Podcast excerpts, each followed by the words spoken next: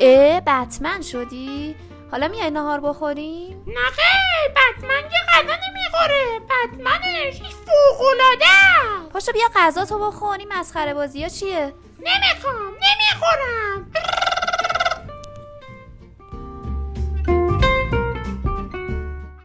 بتمن، اسپایدرمن، پاندای کنفوکار، آنا و السا و خیلی دیگه از شخصیت های کارتونی که الان تو دهن بچه های ما میچرخه و و مدام دارن اداشون رو در میارن خودشون رو شبیه اونا در میارن و در واقع تبدیل شدن به شخصیت های مهم زندگی بچه های ما. چی شده که این اتفاق افتاده و انقدر این شخصیت ها برای بچه های ما مهم شدند؟ شاید بهتره بگیم الگو شدن حداقل برای سن الان بچه های ما. درست وقتی که فیلم های این شخصیت ها رو می‌بینند و بعد از اون شروع می‌کنن مثل اونها بازی کردن مثل اونها فعالیت کردن و حتی ممکنه لباسایی که انتخاب می‌کنند تحت شعاع این شخصیت ها قرار بگیره و لباسایی رو انتخاب کنند که همرنگ اون شخصیت ها باشه. اسباب بازیاشون هم دوباره گرایشاتشون به سمت اون شخصیت هایی که انتخاب کردن باشه. و کم کم می‌بینید که زندگی بچه های ما روی محور این شخصیت ها میچرخه. صحبت امروز پادکست موج کودک درباره اینه که چطور میشه که یه شخصیت انقدر زیاد برای بچه های ما موضوع میشه و ما چطوری می‌تونیم که خودمون یه شخصیت رو برای بچه هامون موضوع کنیم. که شاید اصلی ترین کار ما تو زندگی بچه هامون و اثرگذارترین کارمون همین شخصیت سازی باشه. چون وقتی به بچه ها شروع می‌کنیم معرفی کردن یه شخص شروع می‌کنیم به معرفی کردن یه شخصیت در واقع داریم بهشون نشون میدیم راه درست چیه. و اینکه شما اگر چطوری رفتار کردید درسته و عملکردتون باید به چه صورتی باشه. همه اینها می‌تونه تو قالب یه تعریف شخصیت درست برای بچه هامون انجام بشه. ما تو چند تا مرحله با همدیگه پیش میریم تا اینکه ببینیم این شخصیت سازیه در طی چه مراحلی هست که اتفاق میفته. مرحله اول مرحله که باید بشناسیم بچه هامون رو و ویژگی های مورد علاقه ای که الان اونها دارن چیه. شاید اولین گام برای اینکه بتونیم یه شخصیتی رو برای بچه ها مطرح بکنیم و موضوعش کنیم همین باشه. مثلا اینکه دخترای ما عمدتا به زیبایی علاقه مندن. به همین خاطر شخصیت مثل آنا السا شاهزاده های مختلف توی کارتون ها و انیمیشن ها می‌بینید که محبوب بچه های ما میشن دخترای ما در واقع میشن. یادمه که اولین باری که انیمیشن فیل شاه رو با بچه ها توی سینما دیدیم آخر فیلم که من داشتم ازشون پیگیری می‌کردم که کدوم قسمت از فیلم بود که شما دوست داشتین شروع کردن این قسمت رو که اون قسمتی که شاهزاده اومده و شروع کرد آواز خوندن و در واقع اون صدای اون دختر بچه داخل فیلم به شدت برای دخترای ما موضوع شده بود. و شاید اون بقیه کاراکترها خیلی کم رنگ تر بود. اون حالا عظمت فیل شاه و حالا شخصیت های دیگه ای که توی انیمیشن بود. این به خاطر دختر بودن خب جنس دختر بچه هایی بود که ما حالا انتخابشون کرده بودیم برای دیدن فیلم. حالا اگر همین فیلم رو با پسرها ببینید متوجه میشید که خود جنس کاراکتر فیلشاه اون قدرتی که داره و اون نجاتی که بعدا حالا بچه های اون سرزمین رو میده خود همین داره نشون میده که اینا گرایش های بچه های ماست پسرهای ماست. دوست دارن که به سمت قدرت برن شخصیت رو که قدرتمنده رو انتخاب بکنن. این دوتا ویژگی برجسته ترین ویژگی هایی که ما باید برای شخصیت هایی که برای بچه هامون انتخاب می‌کنیم لحاظ کنیم. زیبایی برای دخترها و از اونور قدرت، اقتدار، توانمندی جسمی برای پسرها. چون اغلب بچه های ما متوجه توانمندی های روحی آدم ها نمیشن و زمان می‌بره تا بچه ها بتونند درک بزرگی از همکاری، مهربانی رو یا روح بلند آدم ها پیدا بکنند. شاید باید سن بچه ها بزرگتر از 8 9 ساله بشه تا بتونن راحت ترین مفاهیم و در واقع این موضوعات انتظایی رو درک کنند ولی تو قدم اول باید بفهمیم که شخصیتی که انتخاب می‌کنیم این دوتا المان رو برای پسرها و دخترها به صورت جدا داشته باشه زیبایی و قدرت. و نکته بعدی اینه که باید با جزئیات همه این شخصیت ها برای بچه هامون تحلیل بشن و تعریف بشن. مثلا اینکه بتمن لباسش این شکلیه شعارش اینه. حالا توانمندیش که حالا جدا دربارش صحبت میشه و بررسی میشه. ولی اینکه دقیقا با همین لباس و این سر و شکل ظاهری هستش که محبوب میشه. آنا و السا هم همینطور. وقتی که شخصیتی مثل آنا و السا یا شخصیت های دختر دیگه ای که لباس هاشون دوباره مطرح میشه. قدرت ماورایی که دارن یا اون قدرت خارق العاده شون در قالب یک ابزار برای بچه ها مطرح میشه. همه اینا باعث میشه که درک بچه ها نسبت به اون شخصیت بالاتر بره و با این نمادها بهتر بتونن ارتباط بگیرن. چون یه دختر معمولی یا یه آدم معمولی که سر و شکل معمولی داره یا شاید لباس عجیبی نداره لباسی نداره که اون رو از بقیه آدم ها متمایز کنه کمتر برای بچه های ما جلوه پیدا بکنه.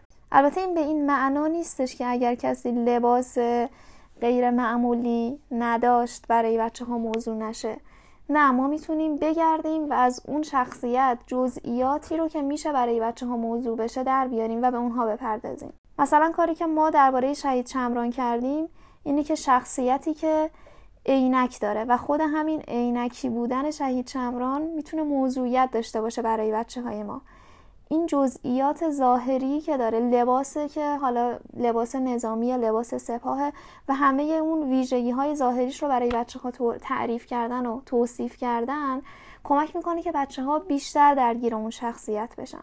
این اولین مرحله ما برای اینکه بتونیم یه شخصیت رو برای بچه ها موضوع بکنیم. یکی اینکه اون دوتا ویژگی اصلی رو داشته باشه و بعدم اینکه سر جزئیاتش بشینیم تحلیل کنیم ببینیم که چه جوری باشه بچه های ما گرایش دارن. یا اینکه من از کدوم قسمت این شخصیت کدوم قسمت ظاهری این شخصیت برای بچه ها حرف بزنم براشون موضوعه؟ مثلا کسی که عصا داره کسی که عینک داره لباس مخصوصی داره کلاه خاصی رو سرش می‌ذاره. همه این جزئیات به چشم بچه های ما میاد.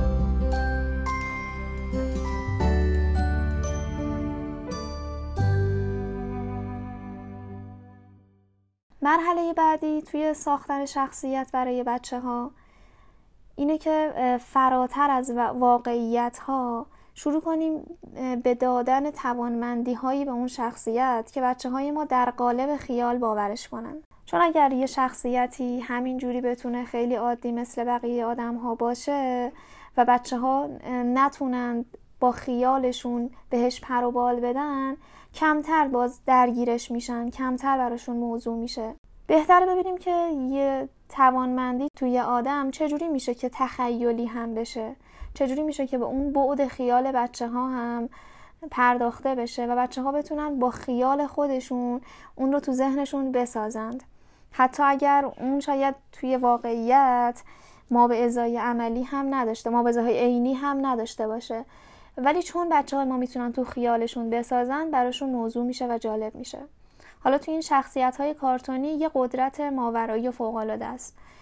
مثلا اون شخصیت خود فیلشاه که با یه الگویی کمک می‌کنه که و نجات میده یه سرزمینی رو. و حالا اون ماجرای خود داستان سوره فیل. و همین الگویه که همه پرنده ها با حالا حمل اون سنگا کمک می‌کنند که به این فیل و حالا بردن اون جنگ برای بچه ها موضوعیت پیدا می‌کنه و خیالشون رو در واقع داره پرورش میده پروبال بهش میده. یا خیلی از این شخصیت های دیگه انیمیشن های خارجی هم همینطور. ما قدرت های ماورایی دارن مثل سوپرمن که می‌تونه به همه کمک کنه. و همین به همه کمک کردن چون بچه ها به صورت معمول این رو نمی‌تونن ببینند و در واقع واقعیت شاید نداشته باشه و فقط می‌تونن با خیالشون بهش فکر کنن براشون خیلی موضوعیت داره. چون این سن بچه ها دارن بیشتر با خیالشون زندگی می‌کنن تا با واقعیت ها از بازیاشون گرفته تا نوع فعالیتشون گفتگوهاشون با ما. اینو می‌تونید متوجه بشید که چجوری بچه ها دارن با خیالشون زندگی می‌کنن. خاله بازی می‌کنن نقشای مختلف رو بازی می‌کنن. اینا همش نقشای خیالیه که البته الهام گرفته از واقعیته ولی دوست دارن که همیشه اون خیاله قدرت ماورایی داشته باشه. که اون رو متمایز کنه از واقعیت های موجود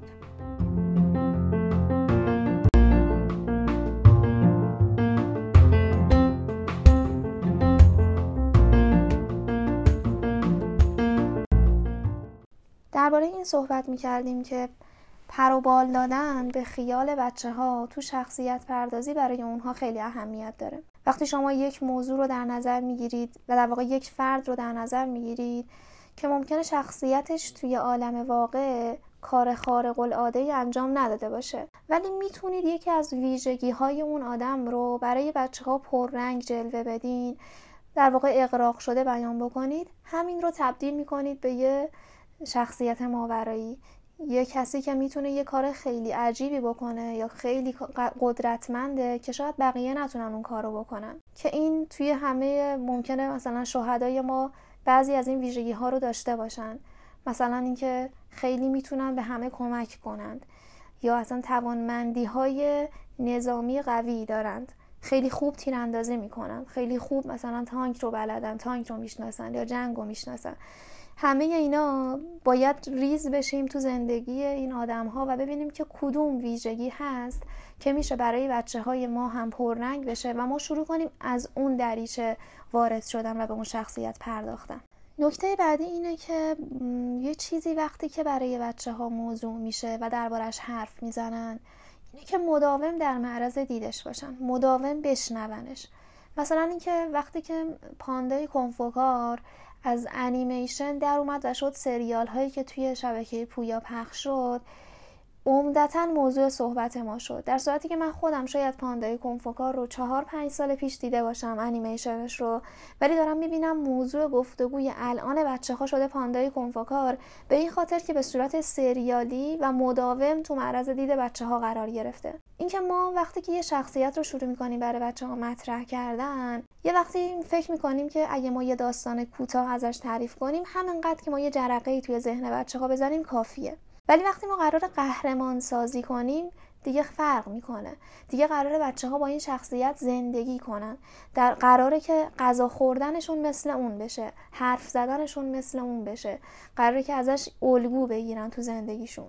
حالا ما نمیگیم این الگو گرفتن خیلی هم پررنگ باید باشه تو زندگی بچه ها مداوم جاری باشه.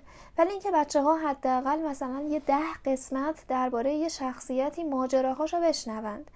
بتونن یه شخصیتی رو دنبال کنن. همین مداومته کمک می‌کنه که بچه ها باش ارتباط بگیرند و دنبالش باشن. هی از شما بخوام بپرسن که خب مثلا ادامه این ماجراه چی شد؟ میشه برای من دوباره تعریفش بکنی؟ به کجا رسید؟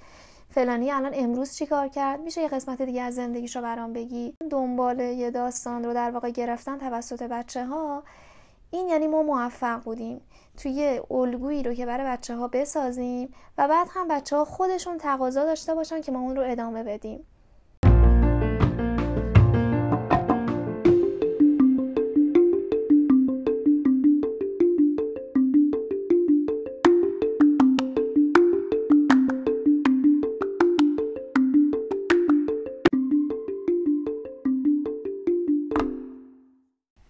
موضوع صحبت ما درباره شخصیت سازی یا قهرمان سازی برای بچه ها به این خاطر بود که ما بتونیم برای بچه ها ارزش هایی رو بسازیم که بشه ارزش های تمیز اونها برای انتخاب الگوی مناسبشون توی زندگیشون. شاید این رو خیلی خارجی ها از ما موفق تر بودن. تو انیمیشن هایی که ساختن و بعد هم دنبالش اسباب بازی ها و لباس ها و موارد دیگه ای که برای اون موضوع خاصی که در نظر می گرفتن ساخته می شد و تو معرض دیده حتی بچه های ما هم قرار می گرفت چه بسا شد ارزش بچه های ما. خیلی مهمه که ما داریم چی رو به عنوان ارزش به بچه هامون انتقال میدیم و خود همین ارزش گذاری و انتقال ارزش برای بچه ها می‌تونه موضوع یه گفتگوی دیگه ای ما باشه.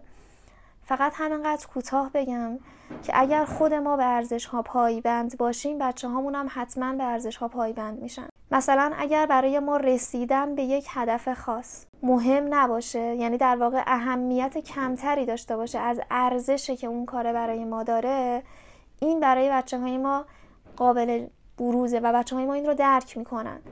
مثلا وقتی ما مقصدی رو برای سفری در نظر می‌گیریم وقتی فقط به اون مقصد فکر می‌کنیم دیگه نمی‌تونیم از زیبایی های مسیرش لذت ببریم.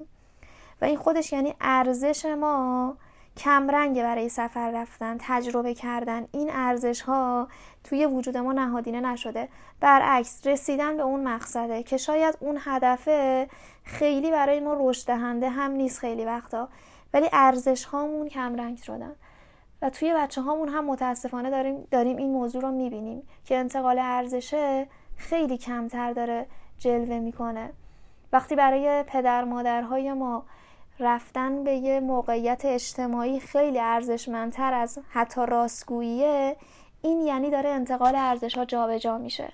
یعنی دیگه ارزش راستگویی تو اولویت پایینتری از هدف دکتر شدن بچه هامونه درباره انتقال ارزش به بچه هامون یک بار دیگه به صورت مفصل صحبت می‌کنیم. یه مقدار خوبه که زندگی خودمون رو برانداز کنیم ببینیم ارزش های زندگیمون کجا هستن و اهدافمون کجا و کدوم یکی برای ما. قابل اهمیت تره و برامون مهمتره. این اپیزود چهارم پادکست موج کودک با موضوع قهرمانسازی بود که خدمتتون ارائه شد. انشالله هر یک شنبه با پادکست موج کودک در خدمتتون هستیم. با نظراتتون ما رو راهنمایی کنید. ممنون که موج کودک رو دنبال می‌کنید.